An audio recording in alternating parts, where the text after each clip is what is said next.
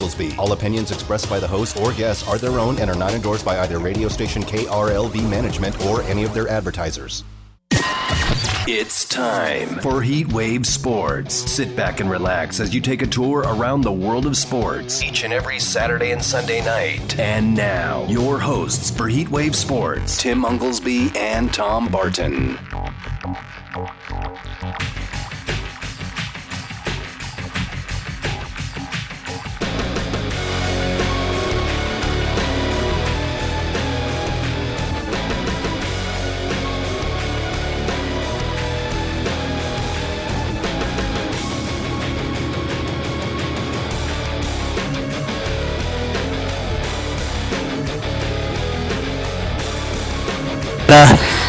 My co-host, as always, over on the East Coast, TomBartonSports.com, the man, the 3-0 man today, Tom Barton. Tommy, a wonderful, wonderful Sunday. Yeah, I, I'm telling you, man, 3 0 always feels good. I was telling you guys before uh, what happened today. I said, you know, look, I- I've been battling about 500. It's been about 500. And all of a sudden, what comes up? Yeah, I got a nice little 3 0 day. Feeling real, real good about it.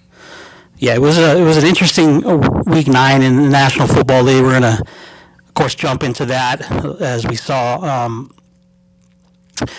I, I, want to say we saw some, some separation with the power teams and, and maybe some some deficiencies, and, and we're definitely going to get into that. Make sure you stay tuned. Hour two, we're going to talk college basketball as we get you ready for the, the upcoming NCAA college basketball season. But I, I know we wanted to leave off from last night, Tom, that there was a a pending Aaron Rodgers story happening after this week, where of course he's out due to the, the COVID situation, and Jordan Love got the nod today. I didn't think he looked very good at all. I mean, he looked good at the end, but look, you know, I didn't think he was. Uh, look, he, he's not Aaron Rodgers yet. Let's put it that way. And they looked deficient offensively, but. Talk, talk about the Aaron Rodgers situation because I know there's something about this that you had wanted to talk about. Not necessarily defending him, maybe defending the stance, but him, of course, making himself look like a jackass at the end of it. Well, Well, yeah, you know, you know, look, look, Tim, Tim, let's let's be honest. be uh, honest, there's no there's love no lost love between me and Aaron Rodgers. Rodgers. He doesn't even know who I even am. know who I am. But there's no love lost between me and Aaron Rodgers. Rodgers. The, the reality is here, though, Aaron Aaron Rodgers is right right 100%, 100%, and he's also and he's 100% also wrong. 100% wrong. And it's, And it's, it's more it's of Aaron Rodgers being Aaron Rodgers, handling things wrong, Tim. I mean, that's what we're looking at with Aaron Rodgers here. So you look at Aaron Rodgers and you go, okay, was he 100% right? Was he 100% wrong? What what was the situation? Yeah, Tim, he was 100% right. He is right in saying, I have an allergic reaction. He is right in saying, I contacted my doctors. He's right in saying, I have the ability to not take the shot. He's right in saying that uh, the shot is not really for professional athletes. He didn't want to put it into his body. It has had adverse effects. It is ineffective. It has now been proven that it's actually ineffective in less than 50% of the cases. His, you have natural immunity. All the things that he said was right. It was all It was right. all right. But here's But the here's thing, the Tim. thing, Tim. He went about He it went wrong. about it wrong. He went out Went out intentionally lying, lying, intentionally intentionally misleading people, people, uh, intentionally went about it as blasé as we expect Aaron Rodgers to go about just about everything. And everything that he's done in his life has been like this. But Tim, I'm going to go one step further, okay? Okay. Because you call him a jackass, and I go, you know what? He is. And it's typical Aaron Rodgers when he's doing this. But did Aaron Rodgers have much of a choice? And, and let me just pose this to you. Because, we've seen professional athletes come out. We have seen Carson Wentz come out and get ripped apart. Now, Carson Wentz does the right thing. He runs off the field with a mask on. He, he you know, stays away from people. We watched Cole Beasley get raked through the coals, not trying to be funny, but true. We watched the woke mob come after Kyrie Irving, come after Lamar Jackson. So, in Aaron Rodgers' defense, a little bit is, you know, he was a coward here. Okay, he was a jackass. He was a coward. He was all these things that you want to call him. But I don't know if he had much of a choice. He knew that the irrational woke mob and the, the irrational maniacs were going to come after him no matter what his decision. But he did handle it wrong. He handled it like he handles everything else in Aaron Rodgers' life, which is me, me, me, me, me first. How, how did this come about, though? I mean, why wasn't this something? Is it because of the, the test result? Is that the only reason this came up? Yeah, well, yeah, here's, well, what here's happened because he's blaming the media again. He's completely, he's completely wrong, there. Wrong there with, with, with the, NFL, the NFL has, which is a ridiculous, is a ridiculous rule, but look, you know, I'm for, uh, uh, whatever, rule you put in place. If you, come up with a positive, test, and you're, vaccinated, you have to have, two, false positives, uh, or uh, two, negative, I should say. Even if it's false positive, you have to have two negative tests before the next game. If you, are, unvaccinated, even if it's a false positive test, you have to sit out 10 days. That's just, That's their, just rules, their, rules, Okay. Okay. Uh, uh, Saquon Barkley had a false positive test this week, but he's vaccinated, so you know what? He had to get full, two false positives uh, or uh, two negative tests on his false positive, and he would have been allowed back. If he had not been vaccinated, they don't even care. They just don't even care. Oh, oh, it's a false positive test. We don't care. You're still sitting now for 10 days. That's what the NFL came to. That's what the NFL Players Union decided. decided. So so the minute that we knew, okay, Aaron Rodgers was not allowed to return until this Saturday. Well, well, it automatically told us, well, he's not vaccinated. What do you mean? What do you mean? What do you mean he's not vaccinated? Well, he said, well, I'm, I'm immunized. immunized. You know what? So, am I, Tim. Because I've had COVID. Okay, I just had it over the summer. I am immunized, and my natural immunity is better than any of your shots out there. Okay, okay. But I'm not walking around telling people that I'm immunized because that leads them to believe that you had the shot. And that, and is, that is uh, it's disingenuous. disingenuous. So that's so how that's we all found out. It was not this big conspiracy against it? and this, and this you know, oh, the, the media is trying to get me. No, Aaron, these are the rules. The minute that we knew you couldn't play this week, and not on Saturday until Saturday, you couldn't practice with the team. That's when we knew your status. And if he tests negative this week, then then all's back. He'll be back in in the saddle Sunday, and, and this will be uh, just a footnote. I, I, I don't know, I about, that, that, Tim. I'm not I'm sure. Not sure. And see, that's, and the, thing. It's, it's not, not that cut and dry. First, of all, he's not allowed, he's not back, into, into the facility, facility until, Saturday. Until Saturday. Mm-hmm. And now, and look, now, we look, know we that know the tests, tests are really, really, really, really, uh, just, uh, just not, not, can we say, not reliable. reliable. Um, um, we've, we've seen percentages of 40% of all tests are false, false negatives, and they're just trying to pump up the numbers. And look, Saquon Barkley's had a false positive. So what if he comes back and he's still got a false positive? He can't play. He can't play. And then, and then he does. You know, he's been out for ten days. We don't know what his symptoms are. He does does this. Um, I um, mean, uh, COVID kicked my butt, man. You know, I mean, it was it was bad. Maybe he doesn't have any symptoms. Maybe his holistic people have been able to keep that down. I don't know. But we don't know the status for Sunday's game at all. And then you have to come up with the idea that the NFL might suspend him. They're investigating some Halloween parties he went to with the two other quarterbacks what that what all that was, and then you have contact tracing, and they might take draft picks away, they might find him, they might suspend him. There's a lot of talk about suspending him for a game on top of him missing this game, which would make sense. Okay, suspend him for next Sunday. So I don't think we have any answers to what is going on with Aaron Rodgers right now. This goes beyond Aaron Rodgers just being kind of the jerk Aaron Rodgers and lying to people. This goes to a whole new level of, oh, now the NFL has caught you lying now the NFL might get involved. He made them look stupid. In, in reality, you, you brought up the, the point. It's all about Aaron Rodgers, and again today, possibly cost his team a chance at a win. If he's if he's out any extended period of time, Tom, you know th- that great start that they got off to, all of a sudden you come back to earth, and, and you know you could be talking about a situation where if this goes south quickly, Packers are in deep trouble. But Tim, it's but about him being a coward, and he's been a coward his entire career. career. Look, if Aaron Rodgers stood up and said, "I'm not taking this because I consulted with my doctors," and look, look, Aaron Rodgers' doctors isn't like our doctors out there. Everyone's going, "Well, he went to you know a crazy doctor." Aaron Rodgers is worth tens of millions of dollars. I'm sure he went to you know somebody qualified. Um, and and look, he got advice from his doctor. My doctor told me. Okay, I'm Tom Barton here on Long Island, New York. York, my doctor, doctor told me, listen, me, listen, you, don't need, you don't need the shot. You already had you already had COVID. Natural immunity, natural immunity is fantastic. My, my antibodies, antibodies were, crazy. All right, great. All right, great. So, am I going to go with my doctor's advice? No. If he sat back and he said, "Look, look, my doctor, said I'm allergic, to something in, in one of these strains. My doctor, also, said to me, there's more of risk of putting this in my body than not putting in my body. There's more of a problem if I put this in my body. This is a an issue.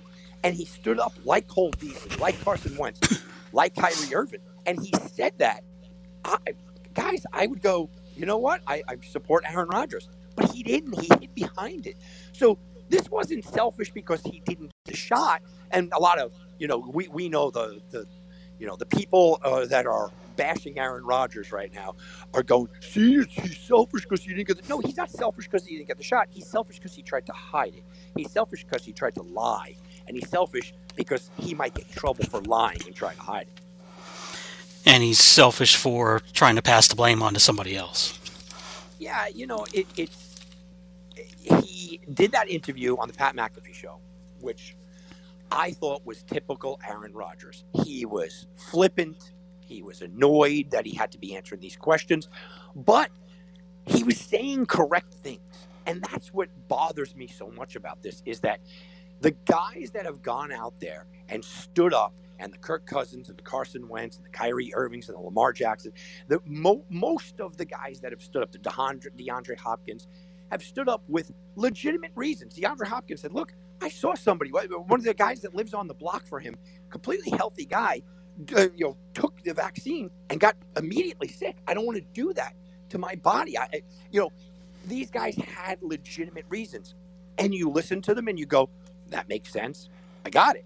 Okay, I, I, I understand why you're not making this decision. Uh, good for you.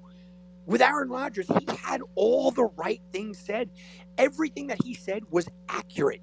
That they don't know what's going on with this vaccine. It's clearly 100% we know that it's ineffective, right? I mean, I mean, we just know that that there's faults to it. We know that you need the booster shot, and now the NFL saying that you have to have a secondary booster shot, the NBA saying you have. We know that. We know that there's been problems. We also know that professional athletes at his size and weight and just physical uh, specimen and the, what he is, it's so minuscule that he's going to get really sick or, or God forbid, die. It, it's the, the odds. There's nobody that is getting it like that. But I can tell you guys that lost their careers because they did this. So Aaron Rodgers is right. He's right with the statistics. He's right with the numbers. He's right to be concerned. He's right with his decision. He's right. He's right. He's right. But Tim, how he went about it, it was just wrong. And then going on Pat McAfee, and instead of saying, here is why, giving your list of reasons, he was almost annoyed, mm-hmm. almost irritated. Well, you know, the journalists are after me. Oh, they're, they're all after me. No, they're not, Aaron. You were caught in a lie. Stand up to it. You know, I would have rather him turn around and said, Look, I saw what you guys did to Wentz. I saw what you did to Cousins. Look at what you guys are doing to Kyrie. I, that's why I hit it. I would rather him admit that he was the coward rather than be the coward and continue to be the coward. Well, in the absence of Aaron Rodgers cost the Packers today. They drop a 13-7 decision to Kansas City the pack now seven and two as uh, Jordan Love struggled in his first start with the Packers. More importantly, though, on the winning side of it, Tommy, we, you know, I know you hit on this over at Twitter at Tom Barton Sports. The Chiefs with the win, they moved to five and four in a in a West that's, you know, they found they find themselves right there in the mix again in the West as these teams were not able to take advantage of, of this. I'm not, you know, I'll call it a slump when you look at the Chiefs, even though they've won the last two games. They've done it very ugly, ugly. And Patrick Mahomes, you've called it. He's not right, is the way you said it. And it's a perfect example again today, as this team mustered barely 250 yards of total offense, and, and Mahomes himself didn't even break 200 passing, Tom. He, he's. Look, Patrick Mahomes is just not. I said he's not right. he's not a good player right now. I, I mean, let's just be honest. Patrick Mahomes, you're in a catch 22 because he's got all this talent. He's already had success. So he's not going back to basics because he never had the basics. One of the reasons why, uh, you know, what he was in college was nothing but a gunslinger. And one of the reasons why he fell in the draft was people were not sure he was coachable because he was pure. He just had pure talent. And he came into a perfect system in a perfect situation. And now, guess what? it's like adjusting, you know, in, in baseball, you get that rookie wall and then they struggle and you got to adjust. Patrick Mahomes has to adjust right now. But the problem is, is that he knows his successes have been so monstrous and so out of control that he goes, ah, I don't have to change what I'm doing. I can still do jump passes. I can still do this. I can remember before the year how he was chuckling and it was a big joke that Patrick Mahomes still doesn't know how to read a defense. And he admitted to everybody, yeah, I don't know how to read a defense. Oh my God, can you imagine once Patrick Mahomes learns to read a defense, watch out league. Except he still hasn't learned to read a defense. He still is looking downfield. He is still. I, I mentioned this on uh, my WaterBet show this morning uh, on Sports Garden Network, and I mentioned that the play that was a touchdown last week, Travis Kelce didn't have either, he had nobody around him for five yards on any side of him, and it was a touchdown, but. Patrick Mahomes made a jump throw, threading it through in between two guys and a nice touchdown. Pat, Patrick Mahomes got it done. Travis Kelce is walking on the, off the field shaking his head, going, I was wide open. And you watch a couple of times, Jerick McKinnon, who is the check down receiver uh, last week um, against the Giants, two big plays. Jerick McKinnon was by himself. They needed to pick up first downs. He was clearly past the first down marker. What did what did Mahomes do? Went deep trying to look for Hill. He did it today in a couple of spots, trying to go deep. He wants it all. Well, you know what? The little check down would work. And you watched Jerick McKinnon late in that game, started to get that check down. He started to go, okay. And you saw the frustration on Patrick Mahomes' face. The one thing I will say is I've never seen Travis Kelce visibly angry. And he was annoyed and angry, and he had bad body language last week against the Giants. This week, he got himself a touchdown. There was still two or three plays where you could see Kelce just almost going, "What? What are you doing, Patrick? Like, what? What are you doing?" The man has massive talent, probably the most talented quarterback we've ever seen. But speaking of the guy that we just talked uh, before time, that talent has to be translated into something. And this isn't a one game, two game kind of slide here. By all intents and purposes, Patrick Mahomes has not looked good for a year and a half now right? I mean, this whole season and parts of last year, including the Super Bowl, where he looked pretty downright bad. And everybody blamed the Bucks. Wow, the Bucks were amazing. Yeah, they were. But Patrick Mahomes also didn't look very good. He doesn't know how to read defenses. He's always trying on pure athleticism. He's always looking for the big play instead of the safe play. And he's not a coachable guy right now. Do I think that Patrick Mahomes is going to fix this? Yeah, I do. Absolutely. But I talked to Joe Valerio. He used to be the offensive lineman, uh, does a podcast uh, for Kansas City now. He used to be an offensive lineman uh, for Joe Montana, right? So the guy's got pretty good insight. And I asked him after week three. I was stunned at the response that I got. You guys can go check it all out at the, the podcast. It's wagering week. And I said, Joe, um, you think that, that Mahomes is going to fix this? You think the Chiefs are going to fix this? And he goes, no. flat, flat out, no. No, I, I think that things are too broken right now. And I was stunned. I almost fell off my chair, Tim, because at that point we all just thought, ah, it's a blip in the road, right? Kansas City, I think it was after week three or week four, and it was a blip in the road. It was no big deal. Kansas City's just stumbling a little bit. And he said, no. Uh, you know, we went over that, and we, we talked a little bit off the air about the, all of the problems about uh, uh, of the defense, sure, the running game and the lack thereof, uh, absolutely, but also of Patrick Mahomes. Now you could tell me this, and and I will run with the idea. Patrick Mahomes still doesn't have a running game. Patrick Mahomes uh, is playing with Tyreek Hill still, still banged up. Travis Kelce is not 100%. And the defense is, you know, kind of just a sieve at this point. So Patrick Mahomes knows these things. Is he fighting an uphill battle? Sure. But just what we're watching is alarming. It's really alarming. Right now, you're not talking about Patrick Mahomes as an MVP. You're talking about Patrick Mahomes as a very middle of the pack quarterback.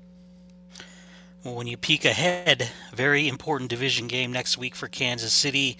In fact, they'll be here in Las Vegas, Tom, to take on the Raiders. This is the Sunday night game, and the opening line is Kansas City minus two and a half on the road in Sin City.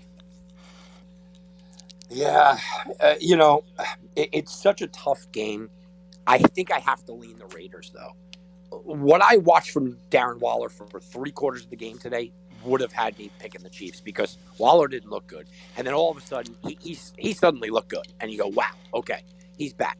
Carr's playing at an elite level. I love the pass rush that they get, and the Raiders at home they're going to be juiced up. My worry is this: is that the Raiders are flying from the East Coast to the West Coast. They're jazzed up for this game, coming off of a loss. I do think the Raiders are overrated. I've said that all year long.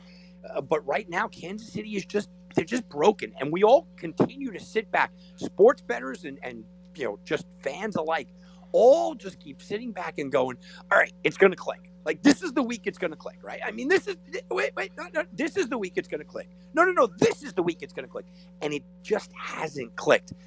You know, from a sports betting perspective, I'm not going to go anywhere near this game um, because I do fear Patrick Mahomes just starting to click. I fear that all of a sudden I'm going to wake up and Patrick Mahomes is going to go out there and he's going to throw for 400 yards and four touchdowns, and it's all going to kind of be fixed. Uh, but nothing I've seen this year and nothing I've seen going back to last year's playoffs tell me that's on the horizon. But I do, I am scared of it. I do fear that. In that case, I'm probably leaning the Raiders with the points. On the other end, Rodgers' status still questionable, Tom, but the line is back at home as the the uh, Seahawks come in off a bye. Green Bay five and a half. It, this is all about Russell Wilson and Aaron Rodgers, right? We can't really talk about this game unless we know that. There is a lot of speculation that Russell Wilson will be back for this one. There's a lot of speculation that Chris Carson will be back for this one. Uh, we don't know the status of Aaron Rodgers. Fully healthy Wilson, Carson, Rodgers is in here. I'm taking the points all day just because I think it's a three point game and they're that close but I don't know the status of anybody. I can't go anywhere near this game. Uh, if Jordan Loves plays, you got to take the other side, and I don't care if it is Geno Smith.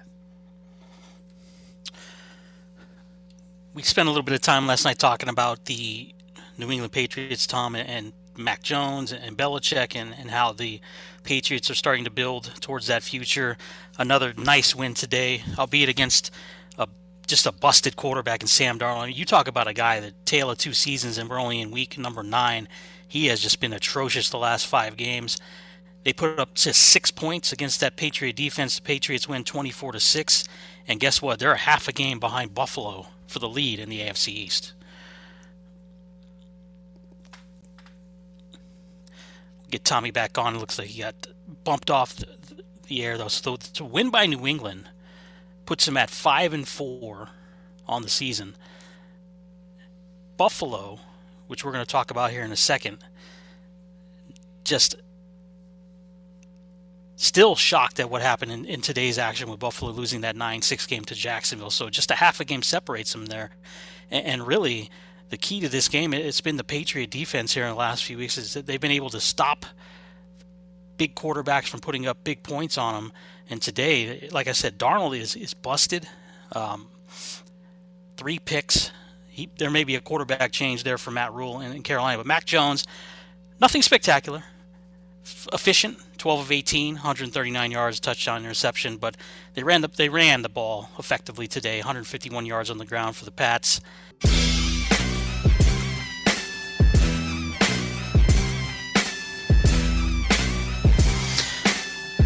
All right, we are back at it here on a Sunday night. Heatwave Sports, Fox Sports Radio. Tim Unglesby, Tom Barton with you till midnight. And Tommy, before we had some technical issues, I was speaking about the New England Patriots who are now a half game behind Buffalo in the AFC's chase as they dominated Carolina 24 to 6 today. I mean, Sam Darnold had a lot to do with that. His ineptness now at that position for them got to think there's a quarterback change coming in Carolina, but how about Belichick running the ball today over 150 yards rushing? Mac Jones was efficient enough to get the win. And like I said, one half game behind Buffalo in the East. Yeah, you know, listen, the Patriots are that team that you start to look at, you go, yeah, that this, this is a dangerous squad. I mentioned it last night. I think that they are a playoff team. I think that they got a good stretch here in the next couple of, couple of days. And, you know, this is Belichick everybody already gave Brady the win, right? Didn't they? They, they gave Brady the win in the divorce, we'll call it, right? mm-hmm. yeah, he he's got it. This is what Belichick wanted. He, if you remember, during Brady's first, you know, stint as the quarterback, they won with running game, really good defense. And what has Belichick been doing the last couple of years?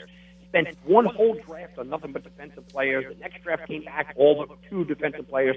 He, he drafted Sony Michel. Then he drafted Harris, even though he had Michel on the roster. Then he drafted Stevenson, even though he had Harris on the roster. He drafted Taylor, even though he had uh, you know, White on the roster. He's going, I, I'm going back to two tight end sets. I'm going to go spend on that. On the offense, two tight end sets, big guys up front, run the ball all day long. And while the rest of the league, and we mentioned this last year, the rest of the league says we're going to throw it all over the place. The rest of the league says we're going to air it out. Belichick's going, we're going to slow this thing down. We are going to beat people up, and we are going to play my kind of football. Tim, you know, it's working. It's really working well, and he's got the perfect quarterback for it, too. He's got the quarterback that you know what? Look, kind of doesn't matter who you are back there. Just play efficient, and that's exactly what's happening. Big, big te- be a big test coming up next week, though, for for them when you really look at who they're playing in Cleveland, a team that the defense came alive against Cincinnati today. So the line comes out, and the, the Patriots, Tommy, are two and a half point favorite at home against the Browns. Yeah, I think the Browns. Uh, we didn't get into that, but I think the Browns are going to be a little overvalued. I think that this line starts to creep towards the Browns. I still think that the, the Patriots have a team. You got to remember, just by the the manner of which they have it, they have a team that doesn't lend people to like to bet on them because ah, they're boring. They run the ball, play defense, you know. But the thing is, is that if they are able to slow down that running game, and look, Belichick, we mentioned it last night with Christian McCaffrey. Belichick takes away your biggest thing. He's going to dare Baker Mayfield to beat him, and as a Browns fan, that scares you, and it should scare you. If you are daring Baker Mayfield to beat you, that is not a good situation. I think that that's exactly what's going to happen here. And you know, you look at can Mac Jones do anything against what Cleveland defense has? That's what the key is going to be here because that Cleveland defense is absolutely fantastic. This is one of those games where I don't even know what the total is yet, Tim. I know tomorrow night's game is set at 39. They should be setting this total at like 36 because I, I do. I think it's going to be run all day, really tight, really low scoring, and both of these coaches are going to be psyched to have. If, if this is a nine-six game, they're going to be excited for that. Cleveland, New England. Yeah, I, I mean, 40, me, 44. I love it. I love the under. you know, you look at the, Stefanski. You, if you sat Stefanski down right now and you said, okay, next week, you know, you're you're gonna uh, win a game where you don't score a touchdown and neither does uh, the, the other team. He's gonna go, ah, my kind of football. If you ask Belichick, you're to do the same thing. You know, you're to win a game next week, but you're not to score a touchdown either of the other team. All right, good. Hard nosed football. That's my kind of football. They go both in, enjoy that kind of football. I love the under there. Love it. Well, I mentioned they're a half a game back of Buffalo because Buffalo today. I'm still in shock at what happened here. Jacksonville nine, Buffalo six. That's the final score. What the hell happened in Jacksonville? I, I don't know. I didn't see it, Tim. I, I'm not watching it. I'm not watching the tape. I'm not watching the rerun. I'm not watching anything. This is where you get yourself into trouble. There's there's a game every year that, as a coach, um, you know, you just throw away. You take it, throw it in the garbage pail. You never watch it again. You don't talk about it again. You don't look at it again, and that's that. Okay, and that's this game. I think that uh, you know, if you, you want reality of what's going on, I think that Buffalo needed this. Um, it might not be a bad thing. Buffalo came off of a bye week, and obviously came off a bye week going, ah, we had a great time with our families, and it was cool, and we partied, and we had a couple of drinks, and yeah, we got Jacksonville. Ah, it's like an extended week off. Uh, no big deal. I mean, that's how they approach the game, and that's what the results look like on the field. Now, do I think that it's going to happen again? No, no, I don't. Um, I don't like like to lay double digits, Tim. I don't know if the Jets score a point. And that's the thing. Look, everyone's looking at uh, Buffalo and going, oh, you know, Buffalo didn't have a good game. The defense had a great game. And the defense has had great games all year long. It's the offense that didn't have a good game. Do you think that Josh Allen, a MVP candidate last year, a leading MVP candidate this year, who just struggled against Jacksonville, do you think he's going to have two bad games in a row against the Jets? I don't. Absolutely not. What happened today, if you watch that game, was and I don't want to take anything away from Urban Meyer Jacksonville, but I'm going to. Um, look, Buffalo beat themselves. It wasn't a great showing by the defense. It wasn't anything more than Josh Allen and Buffalo just not playing up to their potential. I think they go out and absolutely destroy the Jets next week. Yeah, they were 14 and a half favorite at Jacksonville. They're going to be 13 against the Jets at New York. Like you said, it's not we're not getting a repeat performance and if there was a a look past game it, it's already happened so i think yeah i agree with you you get the best buffalo next sunday and the jets are just a mess anyways you know it's always good to ask somebody that, that is invested into this and you know i have buffalo winning the super bowl before the game today had buffalo winning the super bowl i feel good i feel really good about that after the game today, I got Buffalo in the Super Bowl. Tim, I'm still fine with it. I, yeah, I, I'm still okay with it. Right? I, I mean, my opinion of the of this team is not going to change because of one game. And in the same vein, my opinion of Jacksonville doesn't all of a sudden change because they beat Buffalo in a, in a tight game. My opinion of Jacksonville, my opinion of Buffalo is exactly the same despite this game. Maybe I'll be burned. If they go out there and they, they lose to the Jets, look, uh, we're going to have a different conversation. But if all is right with the world, they go out there and they spank the Jets. All right, nothing really changed. Fluke game, no big deal. Let's go to San Francisco where Kyler Murray was out. Colt McCoy back in the saddle of Tommy. How about that name? Colt McCoy in, and he looked pretty good 22 26, 249 yards and a touchdown. But James Conner, a favorite of yours and mine, almost 100 yards on the ground, but he had two TDs, uh, rushing one through the air, and the Cardinals 8 and 1 now with the 31 17 win over the Niners. As underdogs, by the way. It's pretty funny, Tim, because you know, when Colt McCoy was announced, that, when it was announced that Murray might miss the time and Colt McCoy is going to be there, you know, I said, I wonder if Colt McCoy is not better than ten quarterbacks in the league. you know, and kind of kind of got laughed at about it. And I'm, I'm, but I'm going, wait a minute, I can make a compelling argument that he's better than Taylor Heinicke. I can make an argument that he's better than uh, whatever the Jets have going on. I can make an argument he's better than whatever Houston has going on. Right now, uh, you know, he's better than, to, to me, he's better than Teddy Bridgewater. To me, he's better than Daniel Jones. To me, he's better than Jalen Hurts. To me, you know, and, all of a sudden you start to have these conversations. He's better than Tua and Brissett. He's better, you know, you start to have these conversations and you go, oh yeah, you get to 10 pretty quickly. And you go, can, can you get to 15? So is there a way that Colt McCoy is the top, you know, 15 quarterback in the league? I don't know, but he's certainly a top 20 in my opinion, and, and that's the drop off. People looked at this as a backup quarterback, and I'm not looking at it like that.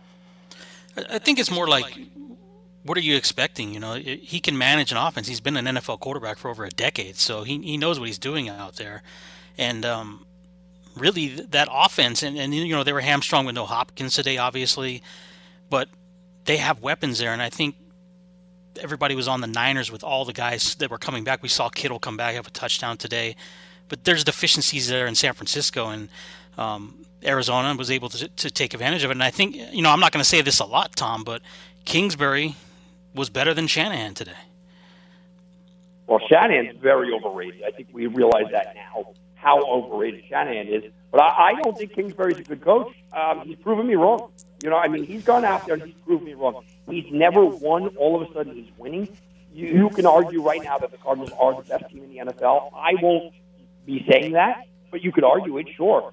I still think that Watt being out is going to come back to hurt them. I, I still believe that if you went up against, uh, you know, if you if you play this game ten times, you're probably going to lose seven of the ten times. Today was just one of those three.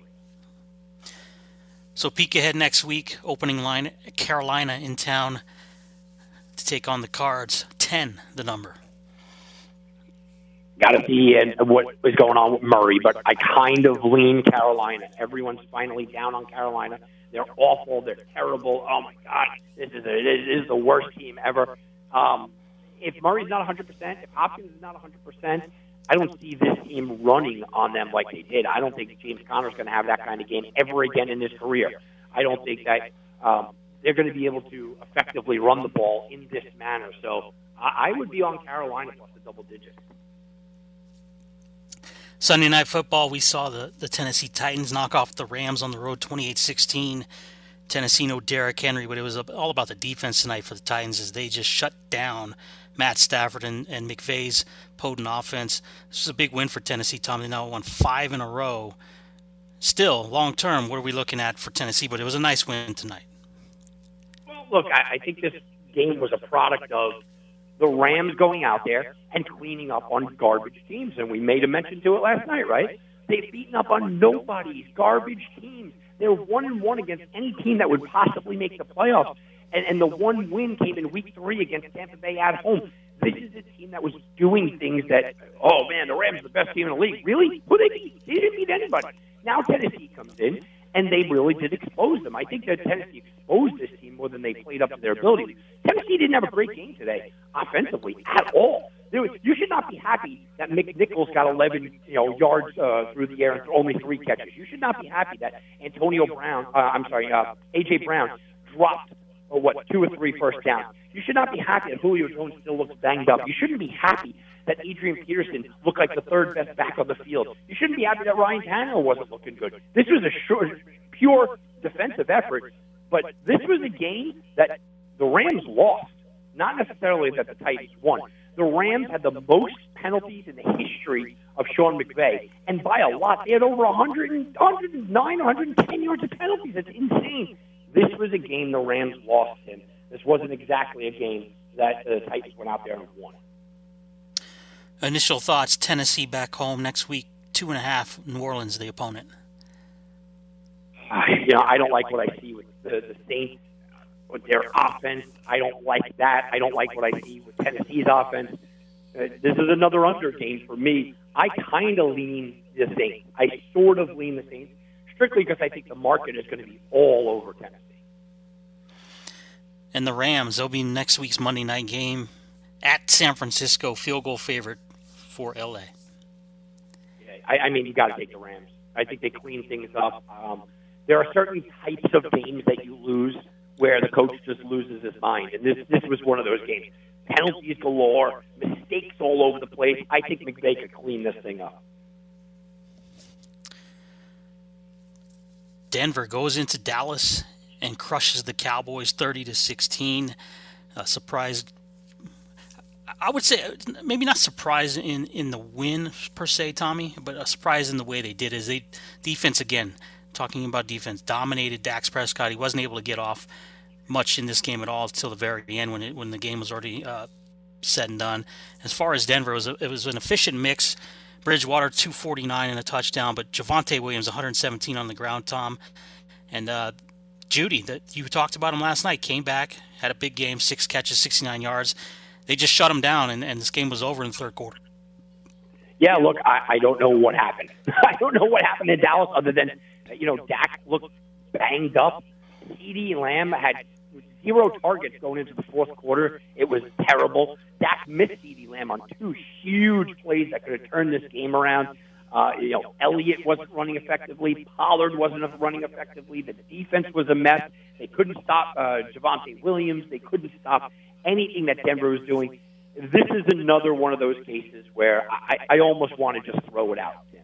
I think that Dallas is a lot better than what we watched.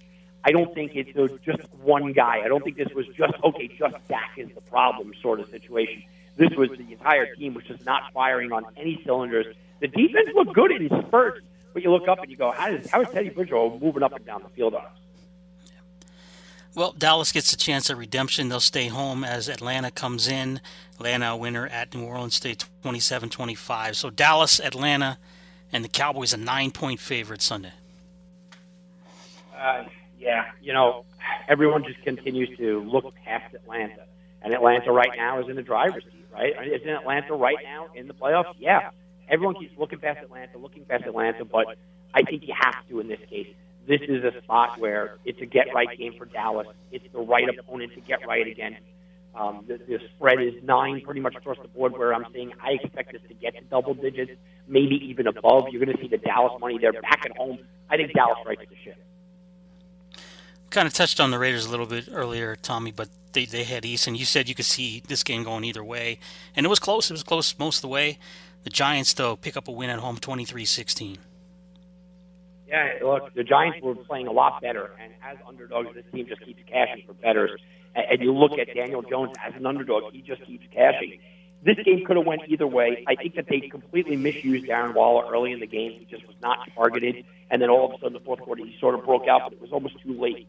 The Giants are that pesky team. They're they're a solid team, and if you overlook them, if you give them a chance, if you give them an opening, they've played real well the last couple of weeks. After that embarrassment against the Rams, the Giants have played real well. There's nothing to hang your head over. This is a tough spot for the Raiders, a lot tougher than people gave them credit for, which is also to say, you know what, it was also the week before Kansas City. It was also a week where they lost that deep threat. By the way, they just went out and signed DeSean Jackson. I think that's a fantastic signing for this team. I mentioned that you need somebody to stretch the field.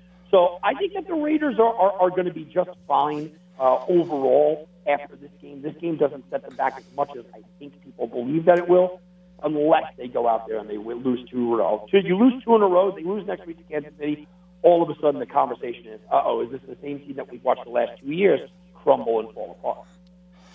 You know, speaking on the Giants, they started the season zero and three. They're now three and three in the last six, so three and six overall. It doesn't look like much, but like you said, they are a completely different team. This, if you want to break the season into thirds so far, this last three game stretch they've looked pretty good, and that's without uh, Shaq Barkley who's been out. So they get a bye week next week, Tommy, and hopefully a lot of the the injuries can heal up, and they'll be back in two weeks, maybe with a, uh, a healthy team, at least healthy at that point. Yeah, I think it's too little, too late, but they are a, a team that look. If they would have beat Kansas City, I, I think we would have all been going, okay, now we got to watch the Giants, right? That was a tough, tight game, but they they wound up losing. And even though they won today, I think that that's the game that's going to be the separator here. The Giants have always been a, team that you look at and you go, if they're, if they're healthy, if this and if that. What's weird in New York here is that we still don't know if Daniel Jones is the guy, and they're going to have to make that decision after the year. We still don't know if Daniel Jones is the guy, and now he's had year after year to prove it. He's had eight teams this year. Tim, is Daniel Jones the guy? Maybe right now he is, right, Tom? Right now he is, but there's still eight more games to go, Tommy. So we'll see. Yeah. This it, this next one, I, I, not I a guy I would open up the bank account for. No, I, I agree. I agree. This next game, I, I, don't know how much we can spend on it. Was I didn't watch a minute of it, and it was by, by all means from what I what I was able to read and watch highlight wise, it was atrocious. But the Dolphins win 17-9 to break their seven game losing streak. Houston loses to continue now an eight game losing streak. Tyrod back, Brissett for Miami. Both quarterbacks combined to throw five interceptions. Neither team with 100 yards rushing. Somebody had to win this game, and it was the Dolphins today, Tom. Yeah, look, uh, you know, it was backup quarterback against starter slash backup quarterback. It was an ugly game, gross to watch, exactly what we had just assumed it was going to be. And the Dolphins are in that weird position as well. All right, you know what? You get a nice little win here, but you did it with a backup quarterback, so you still don't know if Tua is your guy, right? We we have no idea. Uh, I mean, this is what are you going to say to Miami? It, I think that Brian Flores put it best in the post game interview. Ray asked Brian Flores, and he said, "You know, the win is always nice, no matter how the win comes, who the win comes against. Uh, the win is always nice." I'm paraphrasing, but that's basically what he said. Knowing, look, let's not celebrate about just this one win. It's a terrible team, and we didn't play effectively. We didn't play too good, uh, but we walked out with the win. I mean, that's how this team wound up being, and that's who Miami is this year. This next game was a winner over at TomBartonSports.com. The LA Chargers, Tommy, 27 24 win at Philadelphia. Justin Herbert, 356 yards, two touchdowns through the air and the Chargers first place in the AFC West at five and three. Yeah, a flawed team, but they got it done. I still don't understand you know, how they can even play close here. Justin Herbert, you want to talk about Mahomes not looking good. Justin Herbert came into this going, eh, maybe he's not the, the chosen one. Well, he looked real good here. I didn't like the play calling early on. They didn't get Austin Ekeler involved. I didn't love the idea that this team let Jalen Hurts kind of go up and down the field on them. There was really no pressure from Bosa coming in they got to clean some stuff up. But at the end of the day, look, your first place team, you went on the road on the East Coast. You got the win, just like I thought that they would. But they certainly struggled a lot more than I believe they they should. Um, I think this division is still very wide open. Next game, also a winner over at TomBartonSports.com, part of his 3 0 day. Make sure you check out Tommy's website. 3 0 NFL today, and it was Baltimore, Tom, in overtime behind Justin Tucker's game winning field goal. 34 31. They knock off Minnesota at home. Down 17 3 at one point in this game. Baltimore basically scratch and claw their way all the way back into this to win it in OT. And I know everybody wants to talk about Lamar Jackson, Tommy, 386 yards total offense. Has Marquise Brown become a number one receiver this year? Another great game for Hollywood. Yeah, he really has. You know, he went through that streak, and this was a couple of weeks ago. I don't have it in front of me, but he had gone through a streak of dating back to last year. You know, 13 or 15 games where he either caught 80 yards or a touchdown. Yeah, that's the number one receiver, Tim. And now with the addition of Bateman, that is really spectacular. Now you, you have a passing game. Lamar Jackson has three viable guys to go to. Um, you could say that his weapons are better than Mahomes' weapons, right? I mean, you have Brown as your number one, Andrews as your two, and now all of a sudden you do have Bateman. But what I was impressed with was the idea late in the game when Minnesota knew this team wants to run the ball, they want to slow it down, they want to play just beat us up football. They knew that, and Le'Veon Bell was the guy doing damage. Absolutely looked uh, just young. He looked spry. He looked uh, angry out there. I like to see that. I like to see when a team goes, all right, look, here's what we're going to do. We're lining up. We're going straight into you, and we are just tougher and better, bigger and better than you. Try to stop us. And that's exactly what they did against Minnesota. That was that was on the scoreboard. It wasn't a statement win, Tim. It wasn't a win against some big rival. It wasn't that. But that was a statement win in that locker room. That we are stronger and tougher than you, and we went out there and we proved it. I thought it was a great, great win for the Baltimore Ravens too. When you really break it down, and we were talking about you know, who's the best team, you know, in, in the NFL, the Ravens are on a very short list to be in that conversation. I have a friend who's a Ravens fan, lives in Baltimore, and he, he messaged me today. He's like, these guys, they, they really um, make you sweat these games out.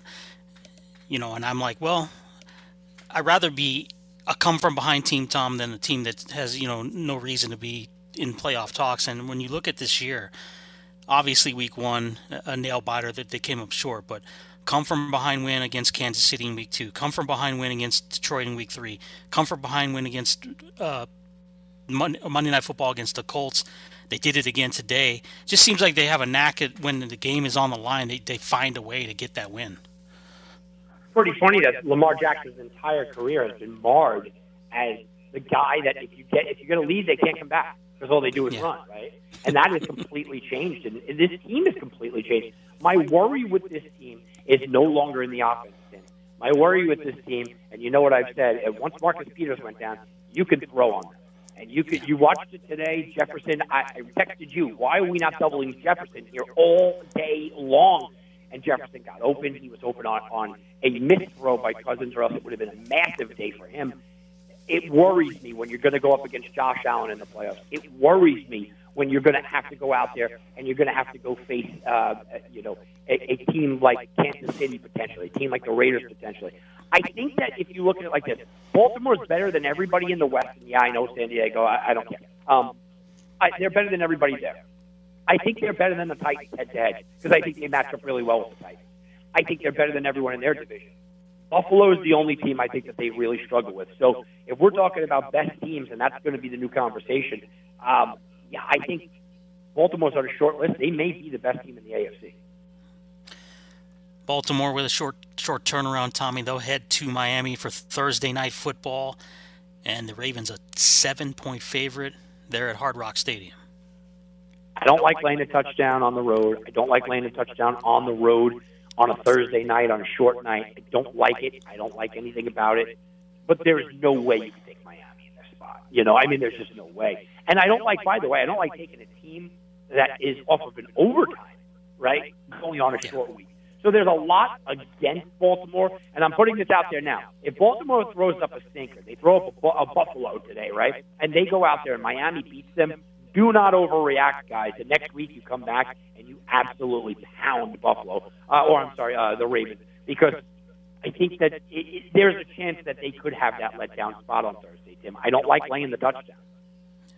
A couple more games to look at for next week, then we'll take the top of the hour timeout. How about we talked about the Chargers home against Minnesota, the team that just lost to Baltimore, and the Chargers are a field goal favorite. Yeah, look, I, I think you have to like the Chargers here. The Chargers' talent just skews my mind every now and then. Minnesota's a really good team. Minnesota could be having a fantastic season it, it, by a couple of balls bouncing the right way here or there, right? They missed a kick. Uh, this game should have went their their direction. They they could be a team that you're talking about and go, yeah, you know what, Minnesota's for real but they just don't have that that oomph. You know, you lose Danielle Hunter. Harrison Smith was announced out at two hours before the game time. I had it announced live on the air this morning. Uh, that's a big blow. I don't know the status of him, but you're missing your two defense, best defensive players. I don't know when this Chargers offense is going to click back again, but it's almost like Kansas City. I'm waiting for this offense to click the way that I think it's going to click. Could it be against Minnesota, who's missing their two best defensive players next week? Yeah, it certainly can be. I'm staying away from the game, Tim. It wouldn't surprise me if Dalvin Cook ran all, all over this team and Minnesota won, but I think you got to go Los Angeles. Philly in Denver. Denver three. Uh, I said it last night. Philly's um, an awful mess, and I don't really care that they played well today. They're still an awful mess. The disparity today of just quarterback play between Jalen Hurts and Justin Herbert was astonishing. If you watch that game, how far behind Jalen Hurts really is. And he's got some weapons. Uh, I'm not overly encouraged about them. I think you got to take Denver. I know Denver's banged up. I know their defense looks bad. I know they're coming off of a big win. But I think that they found their groove on offense. The weapons are just massive. They, they, they, I said it last night. You throw in Noah, a healthy Noah Fant. You got Albert O, Noah Fant, the two running backs, four wide receivers. They have the best offensive weapons in the game. But they just don't have the quarterback that gets you excited. I think it's got to be Denver. All right, Tom, last one. Jacksonville coming off the huge win will travel to Indianapolis to take on Carson Wentz and the Colts, who put a beat down on the Jets Thursday night, and the Colts 10 at home. I mean, you got to love the Colts. And you got to love the Colts to absolutely just manhandle Jacksonville here. Here's the thing with Jacksonville. Everybody feels good about a win, and look at what they did to Buffalo. Look at what they did to the Buffalo offense. Um, the offense for Jacksonville was still stagnant today. And the offense for Jacksonville couldn't get it done against Miami. They couldn't get it done here. They got the offense still can't do anything. We know that the Colts are going to be able to run the ball because they're running the ball on everyone. They don't need to rely. Uh, look, the Buffalo doesn't doesn't run the ball, right? So Jacksonville was able to play well there. I think Jonathan Taylor's a big game. To me, this is just one of those. Uh, it's back to basics for you know the Colts. They have extra time to prepare, extra time to prepare for a division opponent. The Colts are streaking in the right direction. Jonathan Taylor is a big game, and uh, you know Jacksonville. You had one week in the limelight. Not going to. Tim Munglesby, Tom Barton, Heatwave Sports Super Sunday Night Edition. When we come back from the timeout, hour two, we're going to talk NCAA basketball, give you our season preview, and our predictions. Who's going to win March Madness this year? Tom might have a couple future plays lined up that he might throw out to us here, our lucky listeners. And we will do that after the timeout. We'll also look at Monday Night Football as Tommy's Bears are in action against the Pittsburgh Steelers. All that on the other side of the break. It's Heatwave Sports, Fox Sports Radio. You like yelling at technology? Listen anytime on your smart speaker. Just tell it to put on Fox Sports Las Vegas, 98.9 FM and 1340 AM, KKGK Las Vegas. The Heatwave Sports Show is owned and produced by Tim Unglesby. All opinions expressed by the host or guests are their own and are not endorsed by either radio station KRLV management or any of their advertisers.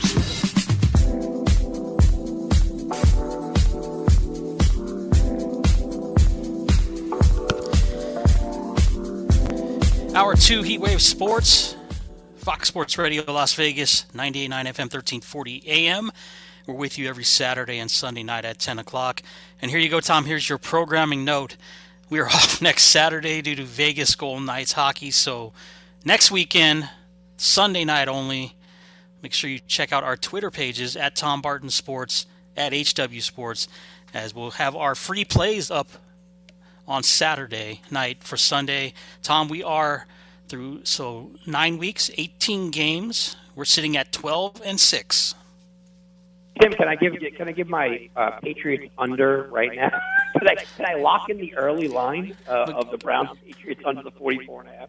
Is that, I'm gonna I'm gonna give it to you. Yes, I'm gonna give it to you. If you, 44 and a half under Brownies, New England, and, but you have all week to change that pick. Yeah, I, I, I, have all week to change. I'm, I'm just kidding because we're not going to be around on Saturday. So week nine will wrap up tomorrow night, Monday night football. Tom, you get to watch your Bears in action as they head to the Steel City to take on the Steelers. Pittsburgh, a touchdown favorite over your Bears. You know, I think I like Chicago here. I, I really do. This is not a homer pick. Do you know that the Steelers have not won a game by more than eight points all year? You know, when this line was sitting and it opened up, and this line originally opened up, and you're going, all right, um, you know, it opened up at a four and a half or a five, depending on where you were. You go, all right, that's that's that's doable. All right, okay. Now it's up to seven. I, I watched it go to seven and a half today, Tim. It's seven and a half at circa. So seven and a half. Well, the Steelers haven't won a game by more than eight. Now, now let's look at what the lines makers are telling us. 38 and a half at BetMGM is the total. 38 and a half, Tim. They expect a close, tight, you know, slugfest kind of game. In that game, do you want to be laying a touchdown or more with a team? You know, look, it's in Pittsburgh. Justin Fields. I, I don't have any faith in Matt Nagy uh, to let him be this effective player. There is conversation. David Montgomery might come back. I don't even know if that's going to throw them off or not. Khalil Mack might miss this game. Jackson might miss this game. Hicks might miss this game. The Bears are banged up. But I don't care who it is. If you can't score points, and that's the Pittsburgh Steelers, they have not scored more than 23 points yet this season, Tim. This entire year, they haven't scored more than 23 points. They only did that once. So let's just say they have an offensive breakout and they score 23 points. You don't think that the Bears can get to, you know, 16 points? I, I mean, that's what you're that's what you're doing. You're setting the Bears over under at 16. Do you think that they could go under that? You're setting the Bears up for you know a fluke defensive touchdown. Ben Roethlisberger, who is ranked ranked second to last in air yards uh, for downfield attempts against this Bears defense. I'm looking at this game and I'm going. I know everybody is on Pittsburgh. I can't advocate for my Bears winning this game. I mean, they might, but I can't. Not the way that they are. But you, you can't lay more than a touchdown or a touchdown with a team like the Pittsburgh Steelers. And again, a lot of it, like you said, is going to be based on how Justin Field, Justin Fields performs. I think if the if the Bear line gives him time, Tom, we've seen him been able to to do what Justin Fields can do. We saw it in spurts last week against San Francisco. You know, we've seen it as he's become more comfortable being a starting quarterback, and he's not running for his life. Well, will he, Matt Nagy allow him to do it? Then? That I can't answer because he's so unpredictable that you know I see why you guys have gray hairs about watching the Bears play. I, I think you're right. The total says a lot when the spread is seven. So Ben Roethlisberger, look, he's not Ben Roethlisberger. We know that.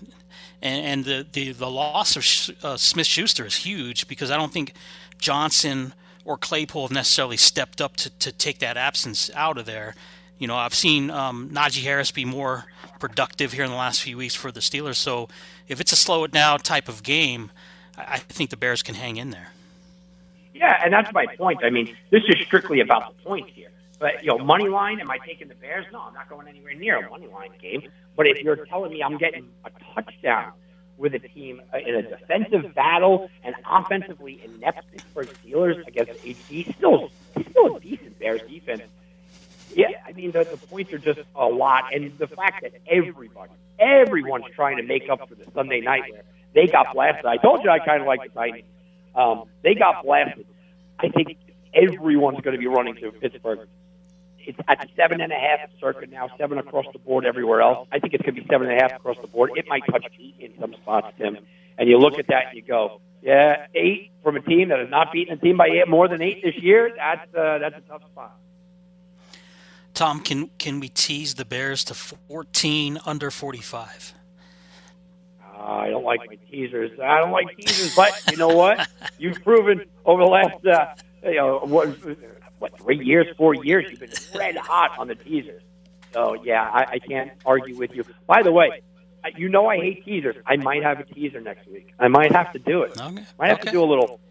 How about how about a three gamer? How about a little Colts, Dallas, Buffalo? A Tommy teaser. Tommy teaser. Colts minus one, Dallas even, Buffalo minus two and a half. Okay. Sounds good. Sounds good. If it, if it fails, um, make sure that every single listener goes. That's why Tom doesn't do teasers. yeah, we, we'll, we'll stricken that one. That one's not an official play unless it wins, Tom. No, uh, yeah, it's not. A, yeah, listen, I, am not. I'm not those uh, scammy cappers. No, not an official play at all. I might. I might throw like fifty bucks. right, right. All right. Well, that'll wrap up Week Nine NFL. So next week Remember, we're off Saturday. We'll put our free picks up on the on the Twitter sites at Tom Barton Sports at HW Sports for Week 10, and then back Sunday with the Week 10 recap. Well, Tom, we we saved a nice chunk of time here because I know we want to kind of get in depth with this. The college basketball season kicks off this week. You're excited. I'm excited. You're you're doing wonderful uh, conference previews over on your new YouTube page. I believe you said you're going to have one going up tomorrow. Is that correct for the next uh, conference? Actually, I put up the uh, Pac-12 just before we went on the air about an hour ago. So um, right now, the only ones we have left are tomorrow afternoon. You guys are going to be able to get the Mountain West late tomorrow night uh, on the East Coast. So pretty much, uh, you know, about probably about nine, ten o'clock your time, you're going to be able to get the Big 12, and then that's it. Tuesday it kicks off. So I have, yeah, guys, please look to go to my YouTube channel. Cost you nothing. Go to the YouTube channel and press subscribe. I had 582 views on my Big East college basketball preview. The Big East is getting more attention than anybody else. Uh, SEC coming in second at 278 views. Each one of the videos, they're about you know 12, 15 minutes or so, guys. Um, and it's just me kind of breaking down the conferences. I see a lot of value this year. And Tuesday, we have, I don't know, about 500 games going off. So Tuesday is going to be insane. Did you see the slate of games going off on Tuesday, Tim? It's absolutely nuts. And, and really, it's this is the first Tom official full season since the shutdown. I mean, there's a, there's a lot of excitement. Yeah, it really is. It's um, it's a spot where I can make a real good, and I say this every year. I can make a good argument for a couple of teams. This year, I think I can make a good argument for about 15 teams, which is rare. I say every year that March Madness is the biggest fallacy that there is. Now, I love it. It's my, one of my favorite times of year. I love that weekend. I love everything. But when we always hear, you never know what a 12 seed can do. Actually, I do, because the 12 seed has never won either an 11, 10, 9. You know what I mean? An 8 doesn't really have a shot, 7 doesn't really have a shot. You know, you kind of got to be a 1 through 5 seed. And let's be honest, eh, you got to kind of be a 1 or a 2 seed to really do damage here. So it's kind of a joke. But this year, I'm looking at it a little bit different. You know, this year, I'm looking at it and I'm going, all right, I can make a, a serious argument here, Tim, that there's three or four ACC teams that can win it all. I can make a real good argument that in the Big Ten, you got three teams to win it all, that you could win it all. So you will go to the SEC. I think you could have four or five teams that could cut down the net. You're talking about almost 15 teams. There. The Big East, Big East has got three or four. The Pac-12 has two or three, right? The Big 12 has three or four. You're talking about. Uh, I could make a compelling argument for maybe 15, maybe 20 teams and we didn't include the Gonzagas and the Houstons of the world. St. Bonaventure's getting some love. I don't think they're cutting down the nets, but they're getting some love. So this is a cool season because there's so much turnover, so many freshmen we don't know about, so many transfers. Oh man, the transfers are crazy. That it gives that level of excitement. We don't know. Coach Cal is going to have an old team. They're all brand new players, you know, there, but Calipari's going to have an old team because of this transfer portal. Well, let's kind of just mosey around the conferences. Let us know who uh, some of the surprise teams are, some teams that may contend, and then kind of who's going to be the bread and butter of these respective conferences. And, and we'll start in the ACC, Tommy, where it is Coach Krzyzewski's last season. So that's the big storyline heading into this college basketball season. Can they win one off from on the way out? But when you look at the ACC, you know, again, a tough, tough conference. Are they the best conference this year in college basketball? No, it's a down conference this year, and don't get caught up in the Coach K hype. This is not the same Blue Devils team. Look, they already set the over under at 27 and a half for them. I think it, it, it goes under. When you're talking about sports betting, by the way, they were 9 and 15 against the spread and 3 and 11 the last 14. They were terrible. Everyone just assumed they were going to turn it on. They have a lot here, right? The offensive efficiency was a strength last year. It should be good again. Um, you look at Wendell Moore. He didn't look good, and then all of a sudden he started to kind of figure things out. Mark Williams, seven foot, five star recruit. He's going to be, uh, you know, fantastic if he can get things right there. But look, we're talking about Duke. They had problems last year. They have they're going to have the same sort of problems this year. They were 265th in field goal percentage last year in the on the defensive end. What? 276 in defending the three, Tim. What? You know, Duke is going to be a good team. And Duke might win the ACC. They have that kind of talent. But I think that they are overblown, over talked about, definitely overbet from the line maker's perspective. I'm going to try to make money on Duke against Duke this year. And to me, you look at Duke and you go, do they get to the Sweet 16? Yeah, I think they're a Sweet 16 team. Are they an Elite Eight team? Maybe. Maybe they are. and that's where I sit, and that's where I end. I'm I'm seeing people them cutting down the nets, and them going to the Final Four. Don't get caught up in the Coach K hype, guys. Don't get caught up in that hype. I think their ceiling is an Elite 18. What about Carolina? New coach Hubert Davis. You know, it's it's hard enough to follow a legend when you look at Roy Williams, but he's coming in with with a, a team that's they're predicted to be right there with Duke to, to right at the top of the ACC. But I think Florida State again. We always look at Leonard Hamilton's team every year in the mix, and of course Virginia, just a few years removed from a, a national title, and they they Tommy, you know, you talk about transfers coming in. They they picked up a nice one in uh, Jayden Gardner from East Carolina. He averaged almost 20 points a game last year. So I think those are got to be your top four teams in the conference. Yeah, I don't know how North Carolina did it last year. They were uh, just it, one of the worst perimeter shooting teams. They were just big underneath. You look at North Carolina this year; um, they were only blown out five times all year. They lost five games by uh, just a couple of points here and there.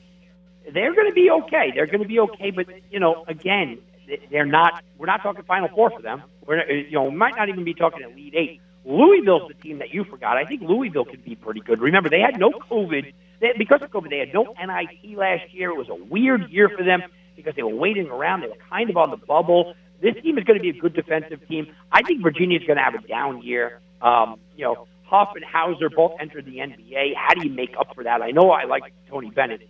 Florida State might be the team, and, and I'll throw a couple of bucks on them. You laugh about Florida State because, ah, you know what? They're not one of the, the, the blue bloods there.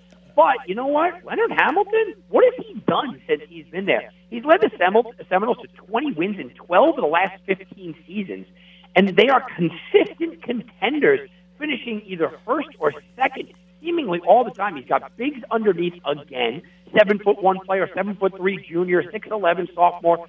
They're going to be good defensively. I got Florida State winning the ACC, and that's not me being a Florida State fan. I just I like the value, and I think that they can do it underneath. Leonard Hamilton just does not get the credit because he doesn't do things in the tournament. This team's not going to the Final Four, but I think they can win the ACC. Anybody else in the bottom or the middle or bottom in the ACC? Of course, Syracuse. Uh, Notre Dame picked towards the bottom this year with with Mike Brey's team, and you know that's a team returning their top three scorers. Any surprises there, or maybe somebody undervalued? Yeah, Notre Dame's returning everybody. You know, they, they, that, that's something. Um, but I'm all over Syracuse. I am big time on Syracuse. It wouldn't be surprising to me if this team really, really, really improved. Um, they have three of the top four players coming back. Boeheim's coming back. He's going to be one of the best players in the conference. They look really good on their shooting ability. They're just going to shoot people out of the, out of the building, and you know that could go very far during the regular season. That'll be exposed a little bit. When tournament time comes, I wouldn't be surprised if we see another Sweet 16 run. But we have Duke. You have Florida State winning the conference, and what? How many teams do we get in the tournament? Six. Yeah, yeah, six, and, and yeah, I got both North North Carolina and Duke. You got to put Florida State. Uh, I'm, you know, I'm going to absolutely put Syracuse. I, there's a chance, you know, well, definitely Louisville, and then Virginia. And there's a chance seven because Notre Dame might be able to squeak in. I'm going to say ACC has a pretty good year. It's deep, even though it's not top heavy. I'm going to say they get seven. Okay. Move on over to the Big Ten, where Michigan, Tom, last year 23 and five in winning the Big Ten conference. They made it all the way to the Elite Eight under Juwan Howard. Again, has to be looked at one of the favorites in not only the Big Ten but but overall. Purdue also looked at as a favorite this year in the Big Ten. Illinois, maybe Ohio State, right? Maybe Maryland. Yeah, and and don't forget Rutgers. I, I, I like Rutgers on opening night, by the way. Don't forget Rutgers. Geo Baker and Ron Harper are back. This team looks really good. I think Michigan State's going to have a down year. You know, you look at Izzo and you go, well, you can't have two bad years in a row. Eh, in this conference, yeah, you definitely can. Maryland's a good team on paper, very good coach. I expect them to fly under the radar early on, and then all of a sudden they're going to quietly rack up a bunch of wins, and you're going to go, whoa, whoa, whoa. All of a sudden, Maryland's good. Indiana, people are all hot on. Ohio State, I actually think, is going to come back to the pack a little bit. Illinois, I got to see where Cockburn's uh, head is at. Look, this guy wanted to go to the NBA, then decided not to. Then he wanted to transfer, then he decided not to. But I think Illinois is going to be very dangerous. Everybody likes Dickinson in, in Michigan. People are saying that Juwan Howard, number one recruiting class, they're going to cut down the nets. Him, I am all over Purdue. I got Purdue winning this. I have Purdue going to the Final Four. Jaden Ivey looks like he's going to be a breakout guy. They have a one-two punch there. This team is deep. This team is experienced. They return all of its eight, top eight scorers, and eight scorers are coming back. Are you kidding me? In this turnover age, that's what you're returning with? Um, I'm looking at Purdue and I'm going, they were freshmen last year. They've grown up. They did a lot of stuff. I am on Purdue. You know, I know everyone's got Michigan. Give me the Boilermakers. And I, I got the Boilermakers going to the Final Four. They might cut down the nets. Yeah, they got a good head coach there, Matt Painter. And, and I think when you're looking for value, right, it's easy to say, Tom, well, we're going to take Michigan. But value wise, what are you getting? Three to one to win win the Final Four. Purdue, what, what are they at? Five, six to one. So to go to the well to win this this uh, conference, they're twelve to one to go and win and cut down the nets. Then you're getting more than fifty to one odds on Purdue. Oh wow! I'll take it. Got got to take it, right? I love it. Give me Purdue. I, I think that's one of your future plays, man. Have you been looking at my site? nah, I can read between the lines sometimes, Tom. Some, what about a team like like Iowa? You know, obviously the losses that this team suffered with two guys going to the NBA, a 22 win team last year. You're looking for some regression there, uh, but it's it's a deep conference. I mean, you, Wisconsin again, kind of a kind of a new squad as they brought in six new players for that that fold. Where do you see the, the Big Ten as far as overall teams heading to the big dance? Uh, you know, I, I think it's going to fall off there. I think there's there's seven teams. You could potentially push eight if you if you you know feel as good about Rutgers and Ohio State as I do. Uh, but the Iowas of the world now they're falling off, man. You can't lose that kind of power. And re- remember, they've always been pretty bad on the defensive side of things, right? So yeah, I don't see Iowa. I don't see Wisconsin having a good year. And I'm even in, I'm in the camp that I think Ohio State is going to struggle this year, Tim. So you know, I'll say another seven for round symmetry. But this is this wouldn't surprise me because they're really deep. This wouldn't surprise me if, if there's an eighth team that sneaks in. Big Twelve. A lot of people like Kansas this year, Tom, to win the title. I'm looking at 14 to one odds over on the uh, offshore accounts for for Kansas, but Texas right there as well with them. Chris Beard in the fold, 14 to one. Those seem to be the top two teams there. A little little bit of steam on Oklahoma State, even though Cade Cunningham not coming back, and Baylor always right there in the mix. Yeah, you look at uh, Kansas, and you could have got them at 18 to one uh, last week or a week and a half ago if you shopped around. Still, 16 to one is out there, Tim, and that's good value for this team. This team is going to start taking people by surprise. I like them in Game One against Michigan State. They get Arizona State transfer Remy Martin, who averaged 19 points a game and four assists. That is fantastic, right? And this roster is just loaded with Rowan McCormack and Wilson.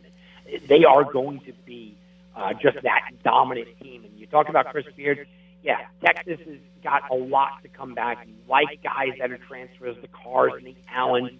Um, you like what Beard does. He averages about 24 wins a season. This is just, but it, but it is kind of new. It's a veteran squad. It's a lot of transfers. It's a lot of moving pieces. I'm not as high on Texas as I guess everybody else is. Baylor, you can't forget about them. They are returning. Uh, they, they have Flagler, they got Mayer, but they're missing a lot. Last season, they were the best three-point shooting team in the country and the best offensive, you know, unit in the country, one of the best offensive units. Look, it's the greatest team in the history of the school. You're not going to repeat that. Don't overlook Texas Tech. Okay, Texas Tech going to be low-scoring teams. You look at this. I know you expect some kind of drop-off, but we all watched Oral Roberts.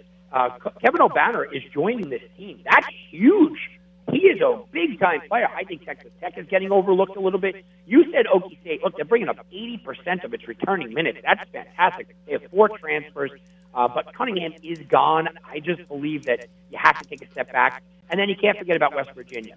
Huggins is going to be back to what he does. Uh, they're going to have one of the best defenses in the country. Remember the name Bridges. I think that he could be a breakout guy.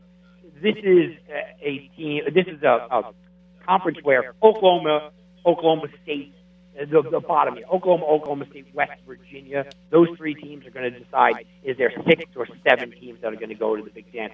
I'm not writing off Oklahoma or Porter Moser either. Yeah, Porter Moser first year taking over for Kruger. They do lose their their top four scorers, Tom. So he's got some work cut out for him. I, I have I have the uh, the Big Twelve was six. Yeah, I I'm going to say six. I think Oklahoma State's the one left out. I'm going to squeak Oklahoma in there just because I have just marveled at a job that uh, Porter Moser has done, and I like the Duke transfer. Jordan Goldwire comes over there uh, as a defensive standout. And listen, you know I like my Big Sky Conference. You know they got uh, Big Sky Conference Player of the Year coming over in Tanner Groves as well. Let's move to the Big East, Tommy. A huge, huge conference here. A lot of bids on the line. I think a lot of people obviously think, and I'm one of those guys. I, I believe you are as well. That Villanova is the team in the Big East.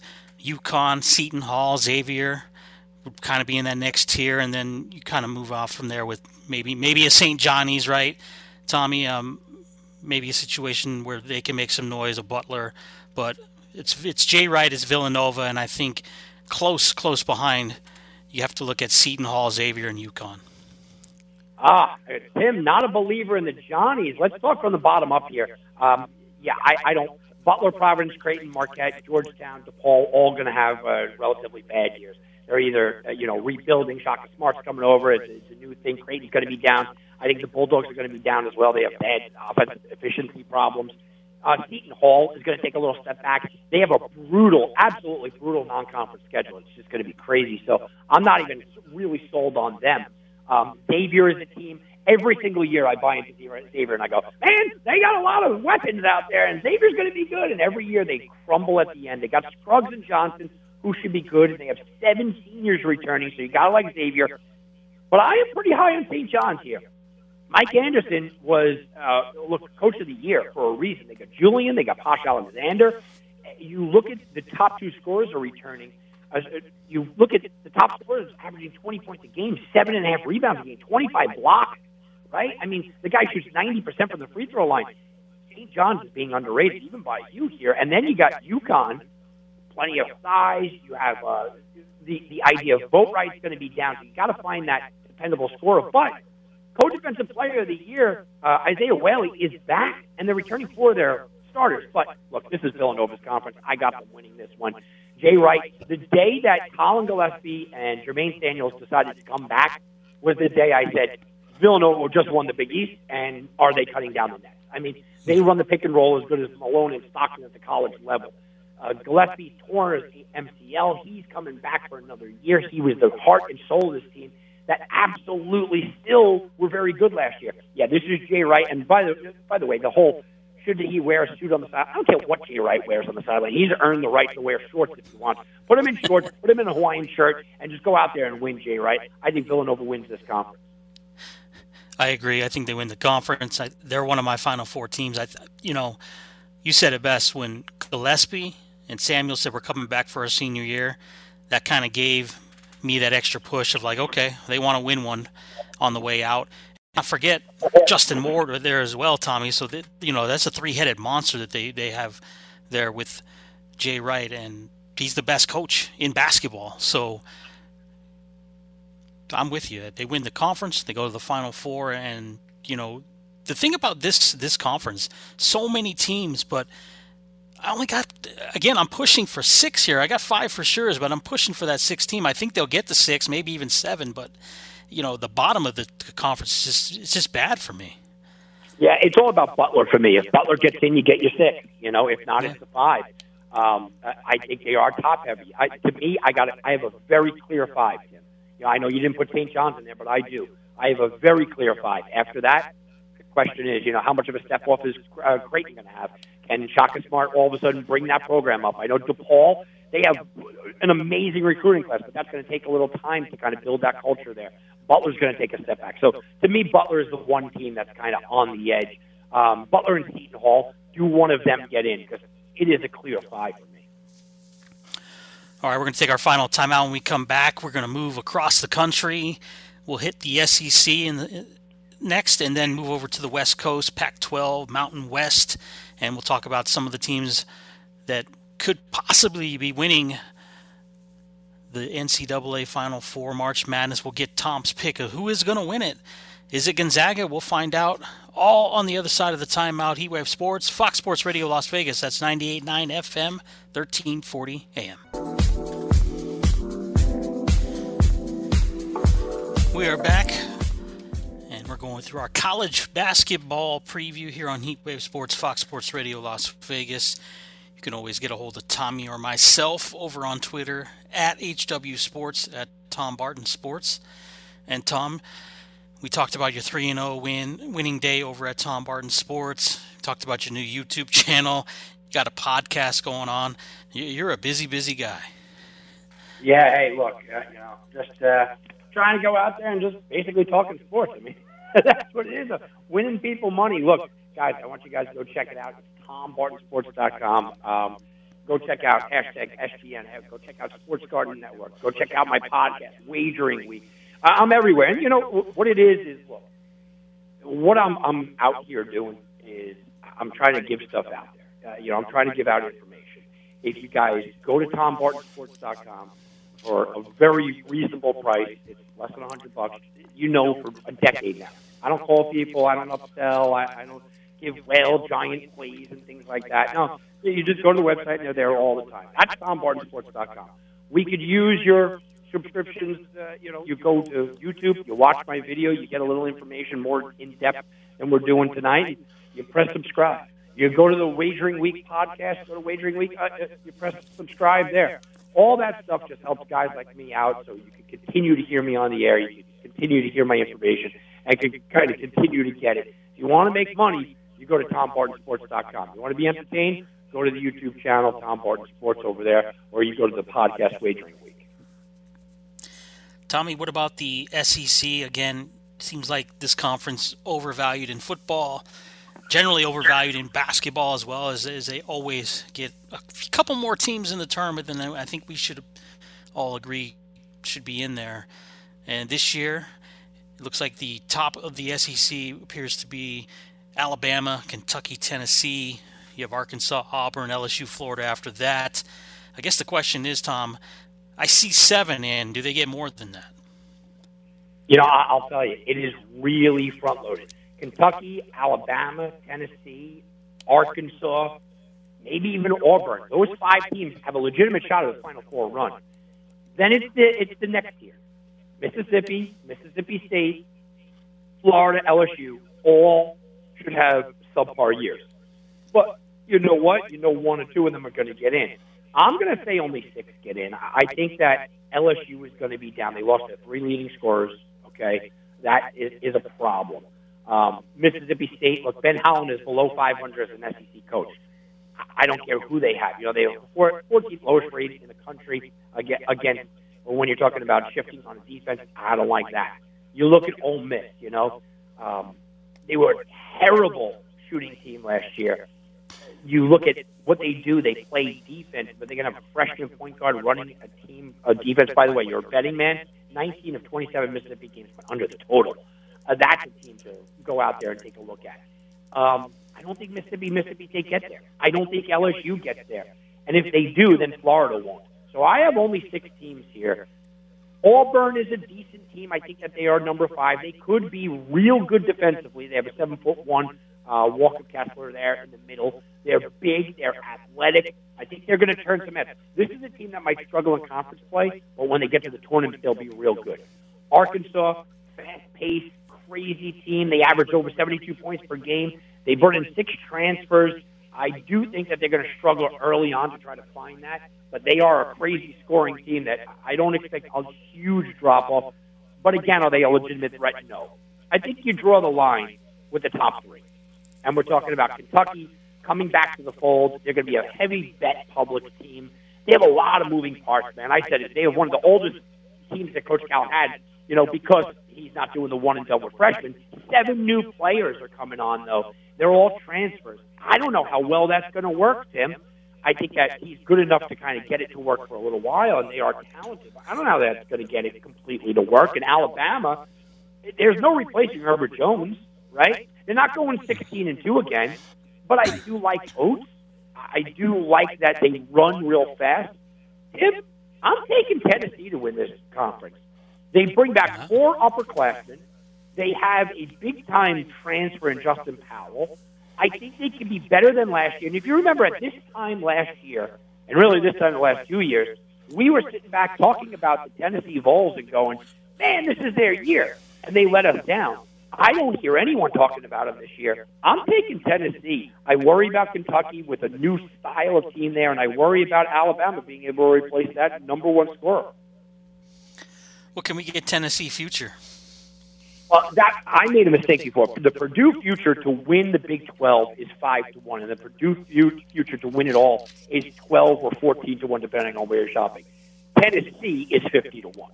Tennessee was who I was looking at when I was reading before. So that is a 50 to 1 shot for the Tennessee Vols to win that. And if you want Tennessee, you want to, you know, just take them to win the SEC, you're still getting them at a real good number. You can get them at 8 to 1 or 9 to 1 to win the SEC right now. Yeah, I have Tennessee circled in like my group of, of teams in the between 30 and 50 to 1, Tom, because you know me, man. If I see a hedge opportunity, those are good odds to have. Well, here's the thing, Tim. They're making the tournament. They're getting out of the first weekend. So you, you are going to have an opportunity to hedge.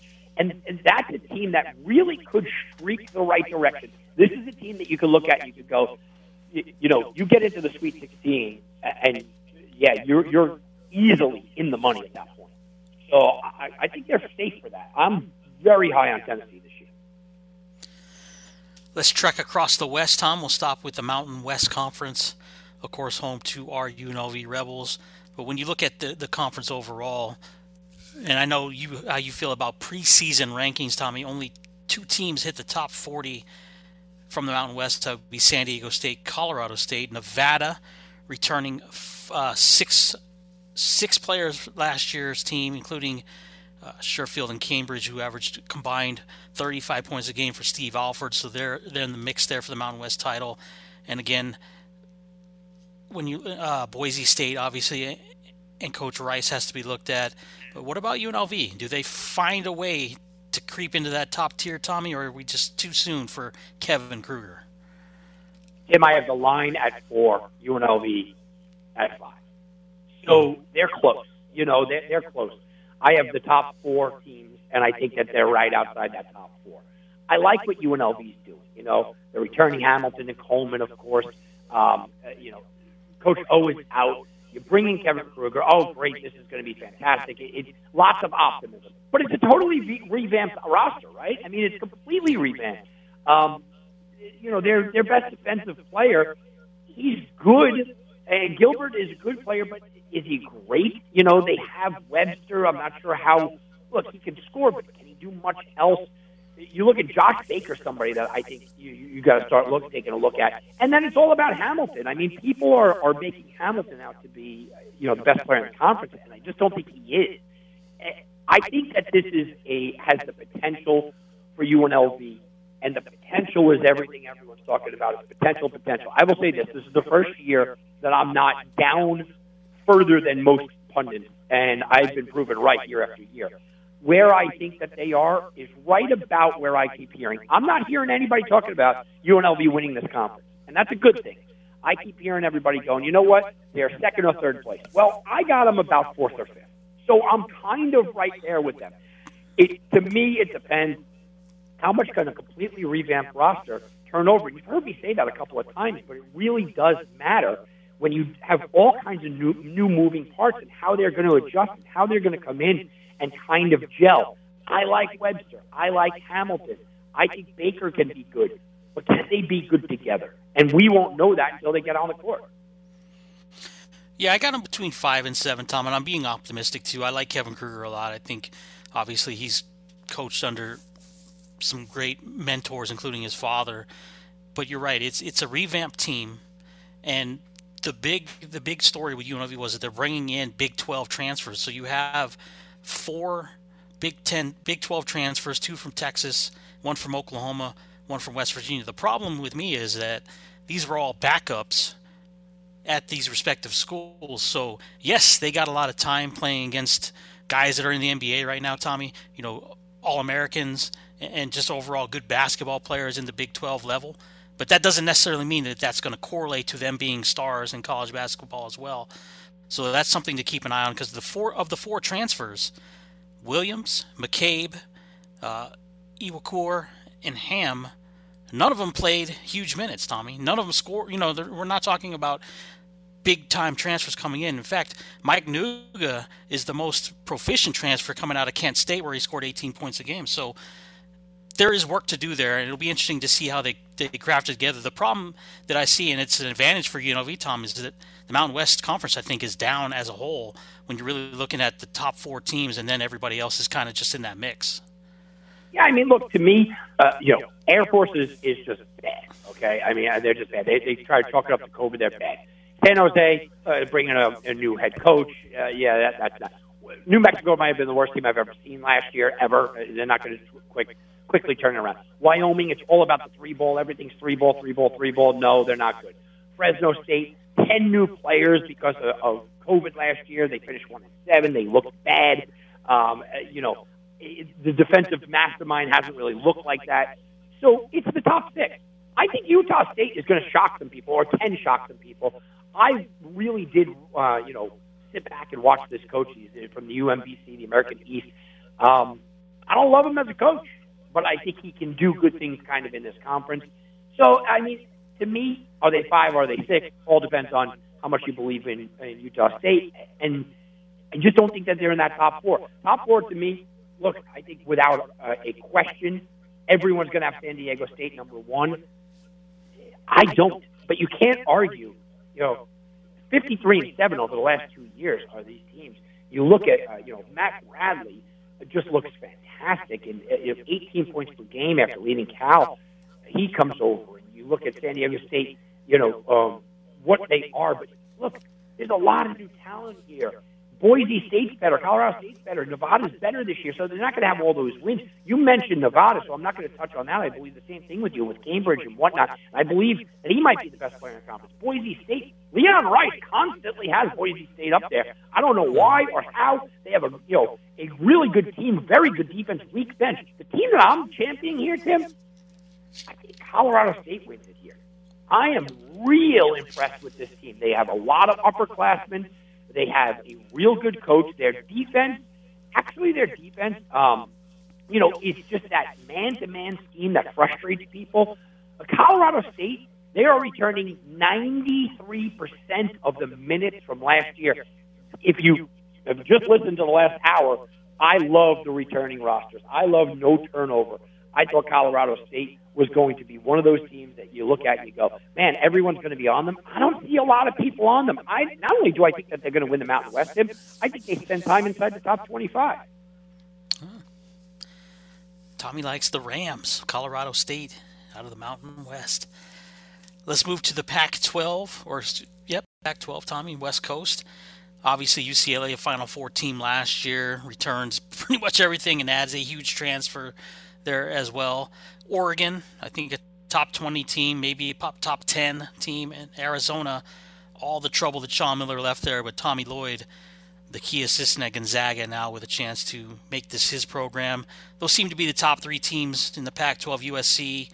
I think you can make a case for in that mix. Arizona State and, and uh, Bobby Hurley with basically a brand new roster as well. A lot of transfers coming in there for Hurley. What do you like in the Pac 12? Obviously, uh, UCLA got to look at them. Yeah, not a lot. I don't like. I think look, everyone's looking at the Pac-12. Ah, you were so wrong last year. Well, so was the rest of the country. I don't believe in this whole thing. Oregon State is not getting that back. They lost the top scoring threat. I don't have them making the tournament. Colorado, well, they got Jabari Walker back, but I don't believe in Colorado. Maybe they're the sixth team that gets in. Washington State. Uh, Kyle Smith finds those guys. I think that they'll be better than people give them credit for they'll be in the tournament, but they're not doing a lot for me there. Arizona State loses Remy Martin. I just talking about how good he was. Uh, but Hurley kind of fixed that team. Do you think they're winning the Pac-12? No. You think they're going deep into the tournament? No, I absolutely don't. So now you go to the Big Three. I think USC is always underrated. Um, they play bad offense. They play good defense. Nothing's changing this year. You know, nothing's changing. So I don't see them as a threat. This is a two-team conference, and it's UCLA who's plus 125 to win the top conference, and everybody loves Johnny, and everybody loves Campbell, and uh, Mick Cronin, and everything else. But last year, they got a little bit lucky in that tournament. That tournament run is the reason why people are all into them. I am not betting against Dana Altman. Their teams have finished tied for second or better in the Pac-12 in seven of the last ten years. He gets the best out of what he has. I think this is going to be a lot of unders, a lot of defense. He has just fantastic size underneath the basket. His defense is are his calling card is going to be once again. Everybody's on UCLA. I just see some value in Oregon. I don't have. I will say this now, um, and I don't see the the bracket, you know, apology and all the breakdowns. I don't have one Pac-12 team making the Sweet 16. Ooh, that's interesting. You yeah, I, to me, it's UCLA and Oregon, and I think both. I think both of them uh, have just big vulnerability that people are not talking about. I know everyone's got UCLA going to the Final Four, not me. Yeah, they seem to be the odds. I've seen a lot of people predicting them to win it too. So, we'll, 17 we'll see of the that... top 20 scorers departed from the conference last year. 17 of the top 20. What about the West Coast Conference? Wrap up our conference look. So obviously Gonzaga there, Tom. They they've had a Cinderella season end against Baylor in the final. They're they're back. BYU, I guess, is would be the next best team in that conference. Probably, you, you know, we don't really have to go in depth here. I, I guess I kind of want to key in on Gonzaga, and uh, what you think of them. Again, they're the odds-on favorite to win the title this year. I don't have them in the final four. And it's not because I don't think Mark Few is good, but he lost a very, very, very good assistant uh, who was there for 20 years, right? I mean, it, he, he, he lost an assistant. He had to change over some guys. Look, Timme might be the best player in the conference. Uh, I mean, in the uh, in the country, but it's going to be another weak conference schedule. I think it takes a lot to go back to the mountain. And you hear me say this about all sports. It takes a lot to consistently go back to the championship and back to the championship and back to the championship. I just think that eventually Gonzaga is going to have that letdown. They haven't really had it. You can't call going to a championship and losing the game a letdown. Um, they just really haven't had it. I won't bet on them because the price isn't there, and I'm not betting against them to go. They just didn't make my Final Four. Are they an Elite Eight team? Sure. And if they look, if they're cutting down the nets, they are the odds-on favorite for good reason. They would be my preseason number one for good reason. But I just don't have them go to the Final Four, Tim. I think it's just very hard to climb that mountain.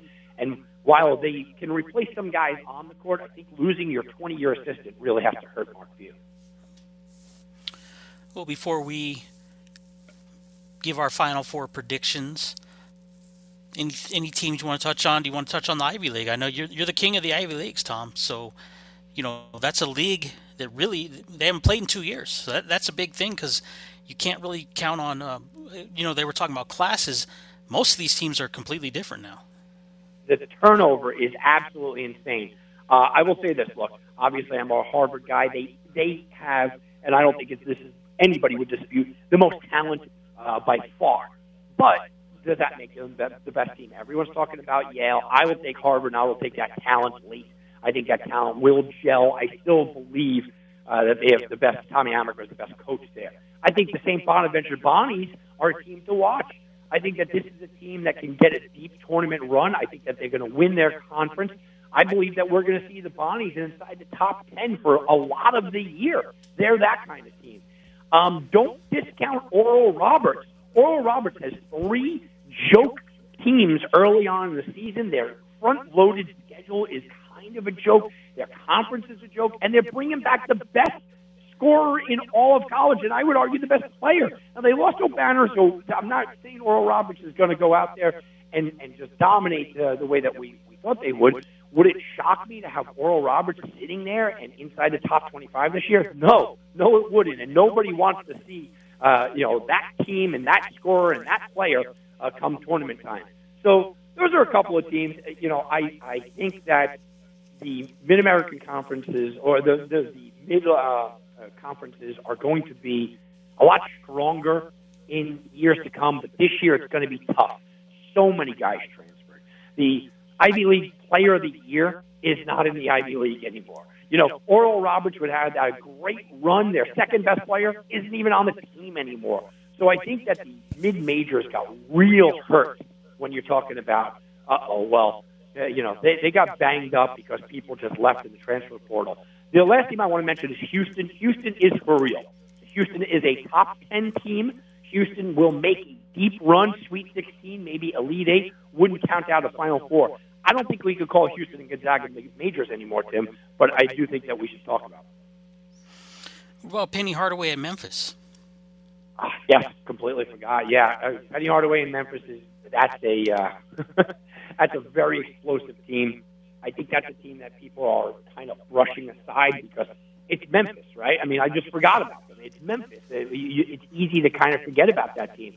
Um, yeah, that's that's one of those teams, Tim, that I, I think it offers a little value. And all of a sudden, we're going to be sitting there, and it's going to be, oh, wait a minute, where did this team come from? The, the other thing I want to mention, by the way, since we're talking about you, you mentioned Hardaway, um, the best player in the country might be on a last place team. The best player in the country, Tim, I know we went through the SEC real fast, might be Pippen Jr. He might be the best player in the country, and he's going to be on Vanderbilt who uh, you know will be last in the SEC. That's a weird, interesting scenario as well. All right, Tom. Let's give our final four predictions. I'll go ahead and start. This is my final four this year. I like Kansas to make the final four, Tom. Four returning starters. You said it. Remy Martin comes in at the point position from Arizona State.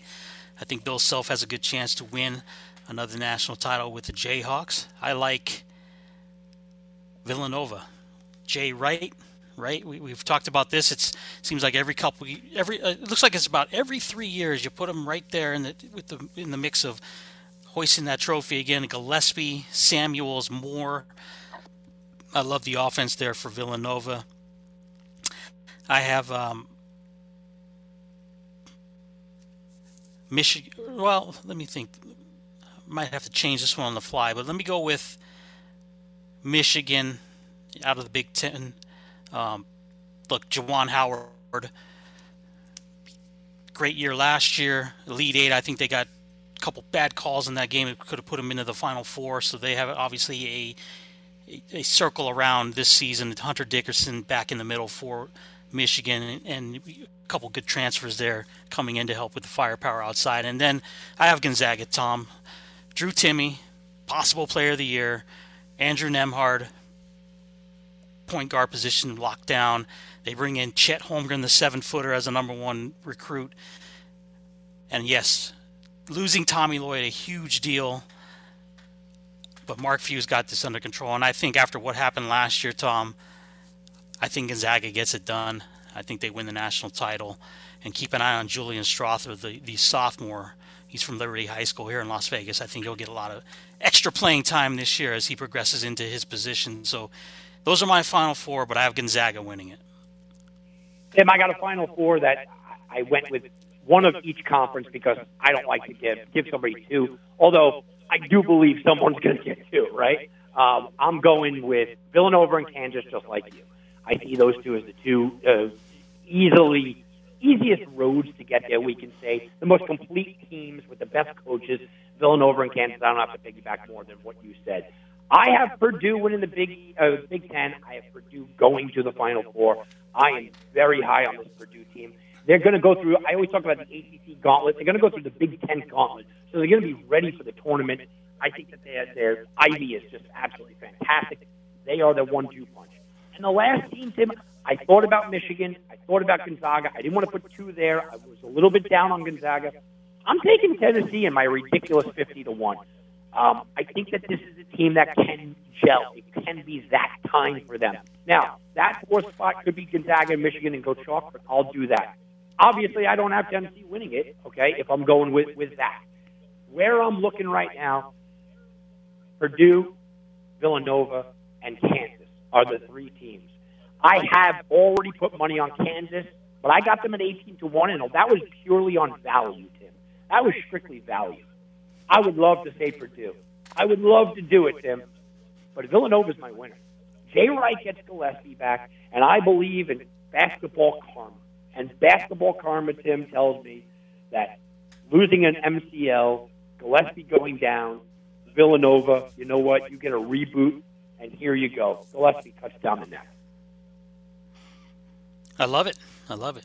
What what is Villanova odds? Villanova, I actually uh, I have them at fourteen to one. I bet. Okay. So just, just so everybody knows, by, by, I don't give out I don't give out a lot of winners. I bet three teams for the national championship. Okay, I, I, I did not take Tennessee at crazy fifty to one odds. Um, I took them to win the SEC, but I bet three teams to win the national championship this year. But I bet Kansas strictly because I got them at 18 to 1 and I knew that their value was going to dip. I could probably sell that ticket later on. So my two teams were Villanova and Purdue. I see Villanova and Purdue. I suggest you guys go out there and you go bet on 14 to 1 and 12 to 1 and then you get an opportunity to hedge on Villanova and Purdue.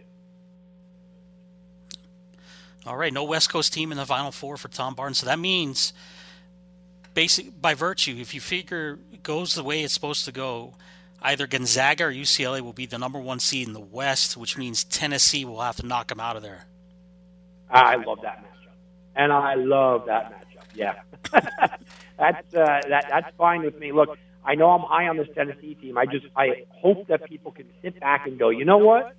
Uh, if we look back to one year ago, the hype of Tennessee was just out of control. Well, why is it? Why is the Tennessee hype less this year? Because we all just assume that Coach Cal could come back with a random team and, and just get it done. We assume Alabama can lose the players that they lost, and Arkansas can lose the players that they lost. Tennessee is, is that team that's coming back, and they're coming back healthy. I think Tennessee's going to shock a lot of people this year. Uh, look, maybe I'm wrong, and they don't make the, the Final Four. All they got to do is win the SEC for me to make money. Tommy likes Villanova to win the national title. Tim's taking Gonzaga. We'll see how it pans out come March. Tommy, a great, great show as always. Let everybody know if, all the details. If Obanor, if Obanor came back, I was throwing a couple of bucks on Oral Roberts. Okay. Give everybody the info, Tommy, on where you're at and where to find you. Guys, it's TomBartonSports.com. TomBartonSports.com with Reno in the NFL today. Got to play up for tomorrow already make sure you go check out TomBartonSports.com. And please go check out my YouTube channel. Just started it really uh, with the basketball previews. Every single conference uh, that you guys have just listened to, we're going to go preview in depth there. Just click on subscribe on my YouTube link. Please watch the video and press subscribe. It's TomBartonSports.com. And go check out Wagering Week. The podcast is Wagering Week. Thanks a lot, everybody. Tommy Barton, TomBartonSports.com. For Brian, Tim Unglesby, have a great sports week. We're back Sunday night at 10 o'clock right here on Fox Sports Radio Las Vegas. That's Sunday night, 10 o'clock. Fox Sports Radio Las Vegas, 98.9 FM, 1340 AM. Have a great week. Good night.